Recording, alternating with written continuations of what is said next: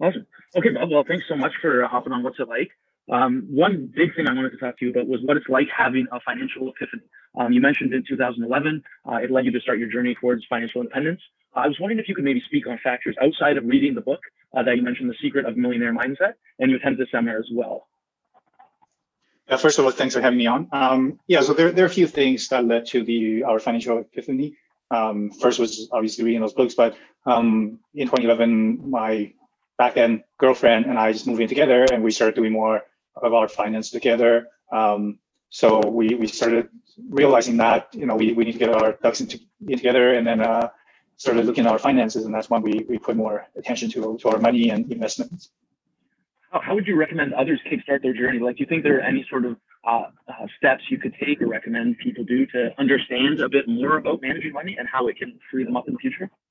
Well, I think first of all, is just understanding um, like how much you earn each month and how much you how much you're spending each month, right? So having having a budget system, or even not as, as sim- even as simple as just yeah, like I said, like what's your inflow, your outflow, right? Are you spending more money than you earn?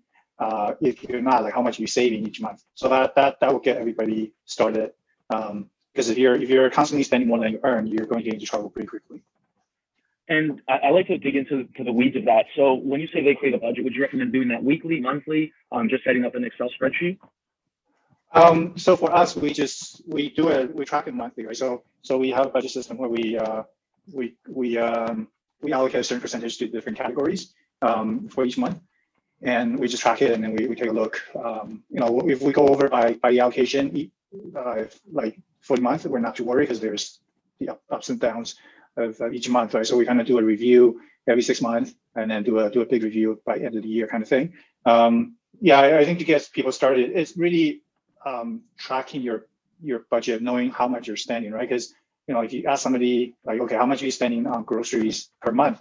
If somebody says they're spending four hundred dollars a month, um, if they're not actually tracking a number, ninety percent of the time they're underestimating how much they're spending on on a particular item, right? So so knowing that, being able to track that, knowing that will help you, and also you can you can see a trend over time, right? So you know, a trend we saw was our groceries spending went up well, we, we have two young kids that start eating food, so right. that makes sense, right? So so you could you could see a see a trend, or you know you, you start also seeing that you're you know spending more on gas, right? Maybe you need to, and yeah, yeah you're you're driving style and you're driving the same amount of distances. Um, each week you maybe want to look into what's causing that increase. Maybe gas price going up, right? If the gas price stays steady, like what's going on? Are you driving more aggressively, right? All these factors will help you in terms of controlling your money.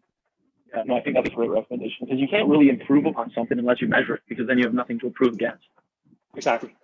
Yeah, that's great. Um, in terms of your um, sort of when you started after your financial epiphany, were there any maybe bumps or difficult periods where you thought, um, or you'd recommend others sort of either try to avoid or um, to push through, or any suggestions relating to that? So, for example, something could be you tried budgeting and you found it was very difficult to track all your expenses; it was time consuming. Is there anything like that uh, that you think people should focus on when beginning this journey?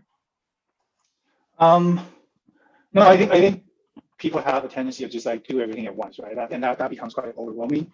So I would I recommend budgeting first, understanding your inflow outflow of your money, and then take once once you get that sorted out, then start looking into the investment part of things, right? Because if you if you're saving money each month, so you're saving hundred dollars a month, but you're you're not putting that money to work, if you're hiding that money in under your mattress, that doesn't help you. So how do you how do you take that money and make that money work hard for you? Whether it's GIC now with the interest rate so low, GIC maybe doesn't make sense, but how do you make that money grow such that it gets bigger and bigger as time goes on? Absolutely. Could you just for the people who don't um, know exactly what a GIC is, could you just explain that quickly? It's the guarantee invest guarantee interest. Uh, I forgot what the C stands for. Basically, it's like you, if you put five hundred dollars in your with in a GIC, usually the bank then says, okay, we'll pay you 2% for the entire year. But usually the term, say the terms a year, you can't touch the money for a year. So if you would make a withdrawal of the money before the year ends, you don't get the full interest. And, and you, it seems like, uh, well, not seems like it is, your, your focus is on dividend uh, income um, from companies. And I wanted to, to ask you a question about that uh, regarding what it's like to live off income from companies that you technically own but don't control. Because many people I know in the investment game, they prefer real estate because they have a bit more control over the day to day, which also means more work right? They, they don't have free time to do things such as the wedding photography, which I saw you're interested in. So I was wondering what that's like, where you don't really control the companies, but you own them and you have such a vested interest in their success. Yeah, so so our investment philosophy, just to make it clear, is we do both dividend investing as well as um, index ETF investing. Right. So it's, it's a bit of a hybrid approach. Now, in regarding dividend investing, um, we're basically investing companies that we use their products on a daily basis, right? So, you know, we, we bank with TD, so we own TD. Um, we actually own quite a few banks, but for the most part, people don't change their banks, right? Um, and banks are, they, they make money easy because they can just in- increase the monthly, uh, you know, transaction fees, for example, right? Um, you know, things like know, we, we use a smartphone. We're, we're with Telus and Rogers. Um, you know, how, how often do you do you hear people complaining that cell phone bills are too high, right? So Right. cell phone companies are making money because of that. Uh, you need utilities, right? So you know, Hydro one in, in Ontario, Fortis in BC. Um, maybe it makes sense to to own those companies. And when companies make money, they seem to distribute their part of their earnings with their shareholders, and that's that's when we get our dividend payments. Um, one thing that I, I was wondering about was your uh, reallocation of your portfolio because when you you own these companies, and, and I completely agree with what you're saying, it's good to be invested in companies that you use and, and almost understand uh, their business model. Do you? Um, I, I know you do do reallocation, but I was wondering maybe your formula or, or your thoughts going into that, where you say, okay, maybe I don't say you switch banks, I don't, I no longer bank with TD. At that point, would you look into uh, divesting, or would there be another sort of factor that you're more cognizant of? Yeah, so we don't, we haven't really done, like, once we, once we buy a stock, we typically don't sell unless the fundamentals, the company changes, right? So if anything, we try to diversify, so, you know, owning TD or owning Royal Bank or owning Bank Nova Scotia or owning Bank of Montreal, right? And then just making sure the, the percentage of those stocks don't exceed, say, five percent of our overall portfolio value, right? And, and it's really trying to diversify. And, you know, if we, if we find a product that, that's very competitive and has a in investment world, like if the company has a wide moat, um, that seems to be that company seems to be more uh, a little bit safer to to invest in, right? So so for example, um, you look at Apple, right? They they make computer, laptops, and also phones. How many people you know that use an iPhone actually switch over to Android? Probably some people, but how many of those people, like if somebody has an iPhone, um, like multiple iPhones in their family, and they have an uh, like a Mac, they have a, an, iPad, and also have an iWatch. Those people are probably so tra- um, Yeah, uh, trapped, involved in the is a good in, in, trapped, yeah, like trapped in the Apple ecosystem. That for them to switch over to another, um, like to, to Samsung or Google, probably is nearly they, they probably wouldn't even think about it. And in fact, in fact, I know quite a few people that you know has has had an iPhone and they switch over to an Android phone, but their families still stick are, are still on iPhone, and like the, the whole iMessenger doesn't work, so they end up switching back to iPhone, right? So Mhm. these kind of companies have, have very um, wide moat where, where there's quite a bit of customer ro- royalty. Um, and similarly for Google too, right? Like some people just stick on with Android phones and they don't even want to consider Apple. So things like that you have to consider when you when you make uh, when you make an investment. Right, and I, I like your, your philosophy to stick long term. It, it minimizes the tax implications. I mean, I've, I've read through your blog extensively, and there's even Warren Buffett. That's his big thing too, is to, to hold long term because short term, it's going to be hard to, to beat the market. Um, I really wanted to talk to you about what it's like living off the interest. Um, ho- maybe you could talk a bit about how it's changed for you over time, um, and if it's what you were expecting. Um, well, we it's just we, we have not gotten to the point where we're living off the, our dividend income yet. We're right now this year we're about fifty five percent, so we still have a bit of way to go. Um, what I realized is is indeed possible. And the other thing is, you know, even though you're say say you're earning earning forty thousand in dividend income because we're investing in both RSP and TFSA, there's some tax deferral and advantage to it versus if you were only to, if you earn forty thousand dollars with a with a full time job, right? Because Right. you're getting taxed at a high at at a much higher rate than, than dividend income. So dividend income is quite uh, tax efficient. Even if you earn forty thousand in in a taxable account versus you're working forty thousand, the net amount you get, um, you'll get a higher net amount from dividend income versus if you you were working Wow. full time at forty thousand. So it becomes very very efficient that way, right? So that that's something we we realize, and, and that's definitely a strategy that we have started in terms of how can we make our dividend income as tax efficient as possible. So one way is to utilize the likes of RSP and TFSA. And the other method is to split our portfolio between my wife and, and myself, right? So maybe it's not a 50-50 split because my wife um, doesn't work full time, right? So she doesn't have as much RSP contribution room. So do we, can we do a 60-40 split eventually such that not everything is taxed under me, right? So all these tax um, strategies becomes important. One thing I wanted to ask you about was um, if you like when you do get to the point, and I, I have no doubt you will, where you can live off fully the 100% of the interest. Um, do you have any concern that you may miss things or feel uh, different. I mean, one one thing I was wondering about was I, I spoke to my parents a lot about this, and I think this is a goal I want to have in my life where I, I'm free to work on things I'm more passionate about as opposed to doing a regular job. Um, I was wondering maybe if you if you feel any sort of uh, potential to miss out or loneliness that could be associated with this in the future. Um, no, not really. I mean, the fact that once once you're financially in, independent, meaning that you have enough, uh, your portfolio generates enough money such you don't have to you, you don't have to rely on a on a uh, full time job or part time job. Um, your the, the way you see money starts to shift, right? Or the way you start seeing seeing work starts to shift. So you're because you're no longer relying on a job to to pay for your your everyday expenses. Maybe you you're not so worried about whether you lose a job or not, right? Um, you may be more motivated to do other things. You may you may be motivated to pursue in your other interests and really uh, build a life that you want rather than um, you know constantly working for for your employer. I mean that that that I kind of put it, it doesn't mean it's, it's bad, but just you you're more empowered to decide what you want to do with your life, right? Um, and uh, what I've seen is you you re, what I've seen with, with quite a few people that have reached that stage is that they they have more control over their lives and they, they could call their they could make their own day schedule. Um, they um, for example they they get to do what they want, right? So if uh, a few people I know they decided to volunteer because they really want to give back, right? And and that by not having to worry about um, working full time or part time and generate that money, they are able to volunteer more freely, right? So I think that's very uh, powerful. Now, having said that, yeah, there's probably stuff that you would miss. For example, the social aspect of uh, working at, a, at an office, for example, right? So the water cooler talk and all that stuff, right? So that's something you will have to get used to and you know maybe change your mentality, right? So for example, when I like that's something I definitely have to I went through um, after graduating from university, right? So during university, you see you see people all the time. You go to classes and you see friends, and then once you start working, it's a bit different, right? You're working full time. You you you interact with your coworkers at the office. You don't see your friends as often, possibly, and it becomes maybe a little bit harder to make new friends, right? So so there, there's that that shift in you know university is, is easy to make friends, easier to make friends, and you know there's there's maybe um, more social interactions on the on the personal level versus when you're working. It, when you're interacting is more on the professional level, right? So so when you're when you're you know, financially independent or you retire early, that that there's another shift that you have to get used to for sure. Yeah, no, absolutely. Um, one thing I was really interested in was learning about your time in Germany. Uh, I lived in Hamburg. I worked there um, for six months. I went to school there as part of a dual program for 12 months. Uh, I absolutely loved it. I thought it was a fascinating country. I was wondering where whereabouts you were working. And, and uh, I was, yeah, I was working in Hanover. Just I think that's like two hours south of Hamburg, maybe an hour by train. It depends on which train, which kind of train you're taking.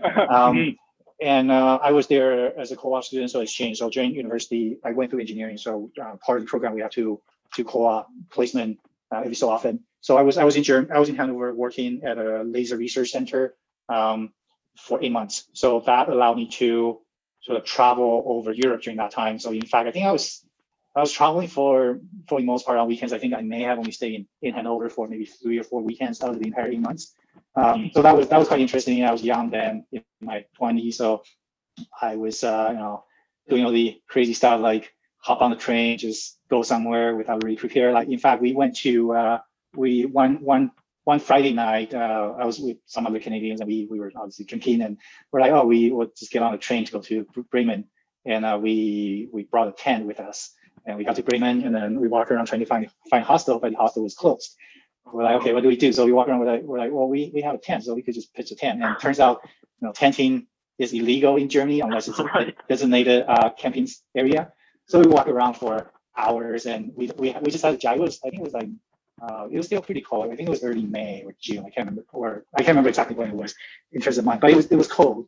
We we, we had jackets on, and then uh, we ended up walking to some industrial area where there were like you know uh, high grasses. So we we pitched the tent, and then got in, slept. We had no foamies, no sleeping bags. We were we woke up around three or four in the morning, freezing, and we ended up going to McDonald's that morning and had coffee and hot breakfast, and then and then we I think we ended up uh, touring around Bremen and went up to Right? So so this kind of stuff was, was something I was interested in. Um, I also uh, we I slept in a bus station, uh, train station, airport, just save money. Um, I was uh, exploring cities without a map, so I was just trying to sort of practice my orientation. Like for example, I walk around Barcelona without a map, and I was basically just sort of walking along the the uh, metro stations and trying to figure out uh, where I am. And I think I was trying to go to the, uh, uh, one day I was trying to walk to the, get to the Picasso Museum. And I must have took the wrong turn and I got into, I ended up in this sketchy neighborhood and there were a bunch of kids, teenagers who came up to me and they're like, oh, let me show you a soccer move. And they like hooked my leg and then, and then, and I was like, ha ha ha, isn't that funny? And then, and then next thing I knew, I, I knew that my wallet was gone, right? So I ran after the, those Oh. guys. And then, I mean, I, I didn't have any, anything in my wallet. I didn't, I had money bill, but I had my credit cards in there and my ID, right? So I ran after them. I caught up to one of the kids and then was like, give my wallet back. I got, got it back. Fortunately, Wow. that was, that was quite an experience. right? So, you know, I, I certainly did some, I'm looking back, some stupid stuff as a, as a 20 year old, but it, it was definitely a very interesting experience for sure.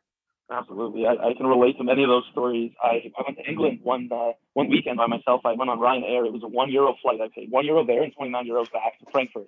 And I was there by myself, um, and so I stayed at a hostel and I slept with. They didn't have locks in the in the hostel. And it was me and I think six others in one room. And when I woke up, I took a shower. I checked my bag, and my laptop was stolen, and all my money was stolen. And so I had to spend the next day just sort of miserable, thinking about how I've lost this MacBook worth like a thousand dollars. Um, and the worst part was my my flight was at six in the morning the next day. So I or not the next day, the day after. So I didn't want to pay for a hostel that night. So I just said, I'll just go to I'll go to a bar, whatever, have fun, have a couple drinks, try to meet people, whatever, and then go to the airport probably at four or five in the morning. But because I had no money and I was in such a bad mood, I went to the airport at ten at night and I had to sleep at the airport. And it was it made for a miserable night. But I, I bought a book, I read a book. It's just it's a very interesting experience being on your own in another country like that. Yeah, exactly. And, and you know, I certainly have enough crazy stories of uh, my Germ my stay in Germany, right? Like lots of crazy, crazy stories, and you know, it it, it was it's, it's funny looking back now, right? So it, it's, It and part of that it builds your character and, and builds your experience in terms of traveling. So it's all good. A hundred a hundred percent. I found I really learned uh, a lot about myself when I was there. I just learned what I found to be important and what I enjoyed doing. And I found when I returned home to Canada, I was less likely to do things that I didn't necessarily enjoy doing or hang around with people I didn't necessarily enjoy being around. Um, because I think you get a, a lot more freedom when you're there and you realize this little circle you grew up in is not everything there is in the world. There's so many more people and things to do and experience. Exactly, and I, think you definitely learn a lot more that you wouldn't learn otherwise from from being in a class, and that's why I, I do think traveling is is probably the best thing you could do for yourself, and also if you have, if you have kids, that's the best experience that you could, provide to them. Because I mean, you know, there, there's one thing of you know watching watching video like like social like social classes in uh in high school, right? Like I'm sure you probably went through the same where you just sit in the in the classroom and watch videos of uh, like Second World War or 1st Mhm. World War, and and you know you fill out the blanks kind of thing that's one thing. There's another thing to actually like, you know, I, I when when I was in Germany, I went to Normandy Beach and you know walk on the on beach and went to the cemeteries, and that was you know very powerful. You know, go go through the some of the uh, trenches, right, and really just trying to picture yourself what it was like back then and seeing all the names, right, um, that those people that have died because they sacrificed themselves during the war, and that that was way more powerful than than sitting in a classroom and watching these, those videos. I think personally um, and, and also just also like geography. I, I was never really big in terms of geography um, in school, but through traveling now I know like okay, this city is north of this, and you know this country is here. But I think that's that's way way more important than than uh, or, or way more valuable than than uh, learning in class. I completely agree. I think uh, it, we almost become desensitized when we watch a movie on World War One or World War Two, and it seems sort of just like a movie. It doesn't seem like this actually happened. And when you go there in person, it definitely it's a lot more emotional. Where you think, well, these were people just like me who just happened to be born at a different time in a different situation and had to fight for maybe something they believed in, maybe something they didn't. It's a it's a pretty eye opening experience. Exactly. Um, I wanted to ask you, uh, along with your experience with Germany, which I think definitely had an impact on me, and I, it sounds like it did on you as well. Um, are there any other experiences you had in your life that perhaps led you to take a more unique path towards life, towards work and money, um, besides besides living in Germany?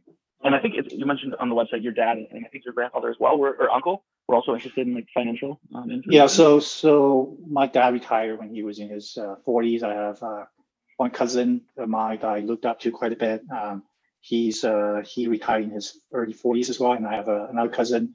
Um, she reached financial independence, and but they she she and her husband continue to work. So those people um, I definitely look up to, and and um, we we we are able to talk pretty freely about money and work and other stuff, um, and that that has certainly helped in terms of my my view about life and and money and and uh, like overall um, how how I interact with with money and people and, and knowing that you know work is not the ultimate goal, right? So that that's that's been a very different experience. Now the other thing is um, I was originally born in, Taiwan and I, I immigrated to with my family. I immigrated to Canada when I was a teenager, So um, I came here without knowing any English. I think I knew like some basic phrases, and I think I think first day at school, my dad was trying to uh, teach me to say uh, "nice to meet you," and I didn't know what that means. Right? Um, so that was it was definitely a struggle the first six months. Um, I, I was very afraid to even speak in English, right? Like almost embarrassed because I didn't know if I would say it correctly or not. Right. So that that was a, a big learning experience, and, and living in a different country, different culture. Um, I mean, Canada is very very acceptable and it's multicultural um, country, so so it that definitely helps. So that that has been a very big learning experience in terms of coming to a completely new country, learning a, a completely new language, and going to a school system that's completely different, right? So that that's been really big, and and also um, because my dad uh, retired in his early, uh, not early 40s, but in his 40s. Um, each summer, we we started having this tradition of uh, we would uh, do a big family road trip somewhere. So one year we we drove up to Alaska. That, that was the year I got my driver's license. I was 16. I was like, this is great. So I like I think one day I drove for 12 hours. I was having tons of fun. Um, but yeah, like we we were driving. Like we drove to Alaska and back from Vancouver. One year we drove all the way down to New Orleans and back. Um, I was in in Scouts, so we had a few jamborees, and so after jamborees, one year we was in PI, so we drove around like the Maritimes and East, Eastern states, right? So we again through through these uh, road trips, and these are like a month or a month and a half type of road trips where we actually spend quite a bit of time in each city and you know drove around kind of thing, explored, and that really gives me a view of what the world is like, right? And definitely had some very interesting experience. Like you know, I think one year we were in Utah, like we stopped by in a small town where you know we were the only colored folks in the town. We definitely got a few looks, and I was mm-hmm. very very com- uncomfortable as a young kid. But then I was like, well, we're just we're all the same. We're just you know different color skin. They probably just never seen like you know, non-white people in their town, right? So so and, and they were perfectly friendly. Like they were very friendly, and they were you know just just you know it wasn't like any discrimination or anything, but it was just you could you sense that it was different, right? And that that was that was a learning experience for me too, right? So so things like that was was definitely uh, interesting and, and shifted how I, I view the world and and um and how and who I am, I guess. Yeah, thank you for sharing that. Um, I, I, was I tried to go as long as I could without bringing up COVID or anything, but I think uh, we have about ten minutes left, and I thought now would be a, a good time. Um, so I was wondering how uh, maybe the past couple of, of, months have changed or impacted the way you invest in any way, um, and also um, perhaps your tolerance for risk or how maybe what your thoughts were. So that, there's a couple questions there. So maybe just curious about how the, the COVID situation impacted your uh, portfolio or just how you choose to invest at all. Yeah. So when the market was down back in I guess late March, that was interesting. Like I think our at one point our portfolio was down as much as two hundred fifty thousand dollars, which was significant, um, mm-hmm. needless to say. But uh, you know, we, we, didn't we didn't change our, our investing strategy. We we ended up putting quite a bit of money during the downturns and continue to put money regularly uh, and to purchase dividend paying stocks and index ETFs. Um, our our idea is, you know, it, we're still in accumulating phase, so we actually want the market to go down so we mm-hmm. can get stuff on sale, right? Like if you could get get something at 60% discount. That that's awesome, right? Why would you want to pay something at, at its full value, right? So so we're, we're it, this downturn actually has been welcome and mm-hmm. has allowed us to to add a few things on um, discount. Um, and personally, I think I think it makes me think about um, which sector we, we want to get out. So for example, the oil and gas sector, in particular, uh, these oil producers, right? So luckily we were um, closing out our positions in, in like the Chevron and other oil producers before COVID. So I got lucky there, but we still own some some shares of Suncor. So I'm thinking we need to slowly uh, get out of those oil producers. Uh, we own some quite a bit of pipeline. I think pipelines are generally speaking are, are okay because you know you, you need to somehow transport um, these natural gas and oil somewhere. And the reality is we're not going to stop using oil and natural gas anytime soon. So um, the that sector may be suppressed for a little bit, but eventually it'll come back, right? Like we're, we're not all of a sudden going to stop using gas and natural gas, like oil, oil and natural gas. Um, but uh, it makes me the, the COVID experience made me to really um, focus on diversification of our portfolio because um, I, I, think the more you diversify, um, the lower risk it would be, right? Um, but in terms of investing strategy, hasn't really changed anything. We still regularly put money in and invest, right? So um, the, the, one thing, the one one thing I've learned over the past years is this phrase is called uh, "get in line and stay in line." So it's kind of like when you line up at a cashier in a grocery store. Um, the person that's in front of the line that's getting his or her uh, stuff scanned and paying, that particular person was back in line at one point, right? So he or she has waited for a long time to, to get, get his or her um, turn. Now, some people may see a line and they're like, oh, I'll just switch lines, I'll switch back and forth. But some quite more, more, more than often, it actually doesn't get you to the front of the line any faster. So this is kind of like an investing strategy, right? So you, some people may start off with investing in stocks and then they invest for, for six months. They're like, oh, I, want to go into real estate investing. So they, they just exit the stock investing, jumps to real estate investing, and then they, they maybe that, that doesn't excite them. So they went back to stocks. or um, they, they, they go to some other, other investing strategy, right? So when you, when you're jumping back and forth between investing strategies, that probably doesn't get you, may, may hamper your result in the long runs. So it's, it's important to, to stay on course and uh, stay with your investing strategy. Now, that doesn't mean you, you start with stocks and you want to diversify into, say, real estate investing, like rental property. You're more than happy, happy to do that. You're, it's, it's fine, but definitely make sure you stay on course with your investing strategy on, stocks in the first place. Absolutely. I, I- love what you said about the, the line analogy. I think it's so important. Uh, so many people bring their emotions into investing where they buy something and then if the price goes down, they want to sell it because they're worried they're going to lose more money. Whereas you're not losing money until you sell the stock. So if you hold it and it eventually goes down, it's a good thing. And you can just buy more when it goes down. Uh, It's a, that's a very good analogy. Uh, in terms of diversification, I was wondering how you approach that. Do you approach diversification meaning you want to be in different sectors or do you go a bit further than that saying, okay, different sectors such as tech and oil and gas or different countries as well or different types of assets? I know you mentioned you do do index funds, the ETFs, as well as the dividend portfolio.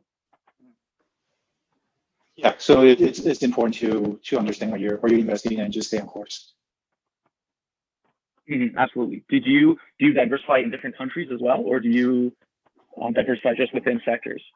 Oh, yeah, both. So we diversify within with different sectors, but also um, definitely diversify uh, through different countries too. Right? So um, obviously in Canada, there's the home country bias, but uh, it's important to diversify outside of Canada. So you know, U.S. is a is a very big country, uh, but also internationally as well. Absolutely. Uh, just one more one more question for you, and then I'll just wrap things up. Um, I was wondering what advice you would give. Say you were uh, bring yourself back when you were 25 years old and you're just getting out of school, you're starting your first job now, and during COVID, and you're worried about the market. What would you recommend to your 25 year old self if you were uh, in, an investor today starting out? Um, try to increase your savings rate if possible, and put all that money you save into either in, an index fund, index ETF, or in different uh, dividend paying stocks, or even I, I mean, or even even uh, non-dividend paying stocks, right? Like you know, I, I think buying the likes of Amazon, for example, makes sense for some people. I mean, we we, we do have a small amount of uh, money investing in non-dividend paying stocks like like Google and Facebook, for example. Um, so I, I don't write about it on my blog, but we do have it's, it's kind of like the play money I have. But if I were to give advice to my myself when I'm just starting to work and I COVID hits is first of all make sure make sure you really look at how much you're spending. So see if you could make sure you have a have a sufficient buffer there between how much you earn and how much you spend. Um, you know, build up your emergency fund. Um, consider how how safe your job is, right? So don't just naively think that you won't get laid off because you have some job security. Um, probably not. I mean, after working for so long, there's no such thing as job security anymore. So really, really making sure that you're you're you're you have some money saved up, and then um, you know invest, put put that money to work. That that's probably the best advice I would give to myself. That's fantastic. Thank you so much, Bob. Um, as a huge fan of your blog, and I think all the good that it's done for people like myself, and I think just the general public who are interested in investing and learning more, um, we, we can't thank you enough. It's fantastic. It's so generous of you uh, to provide so many free resources. Um, I know you do do a coaching lesson as well, which I am definitely planning on signing up for one. Um, so we'll coordinate that afterwards. But uh, I just really wanted to thank you for taking the time today to join me, um, and for all the work you do. I mean, it really it's really nice to know that there's people out there who are just doing things to help everyone else, and I definitely think you fit into that category. Now, before we wrap up, are there any maybe uh, places you, you recommend people to interact with you or to find you or to read more? And I'll link to all the things you mentioned in the show notes. Yeah, uh, you're welcome for uh, um, you're welcome, and, and it's, nice talking to to somebody. Um, but uh, people can find me on, on my blog, so that's t a w c a n Tawcan.com, and that stands for Taiwanese Canadian. It's a word I invented, and um, I'm pretty active on Twitter, so it's at Tawcan again, t a w c a n. So uh, uh, you follow me there or uh, send me a message. I'm usually, I'm usually uh, pretty responsive. So those are probably the two best places to find me. Thank you so much, Bob. Yeah, you're welcome. All right, I'm going to stop the recording now. Thanks, Bob.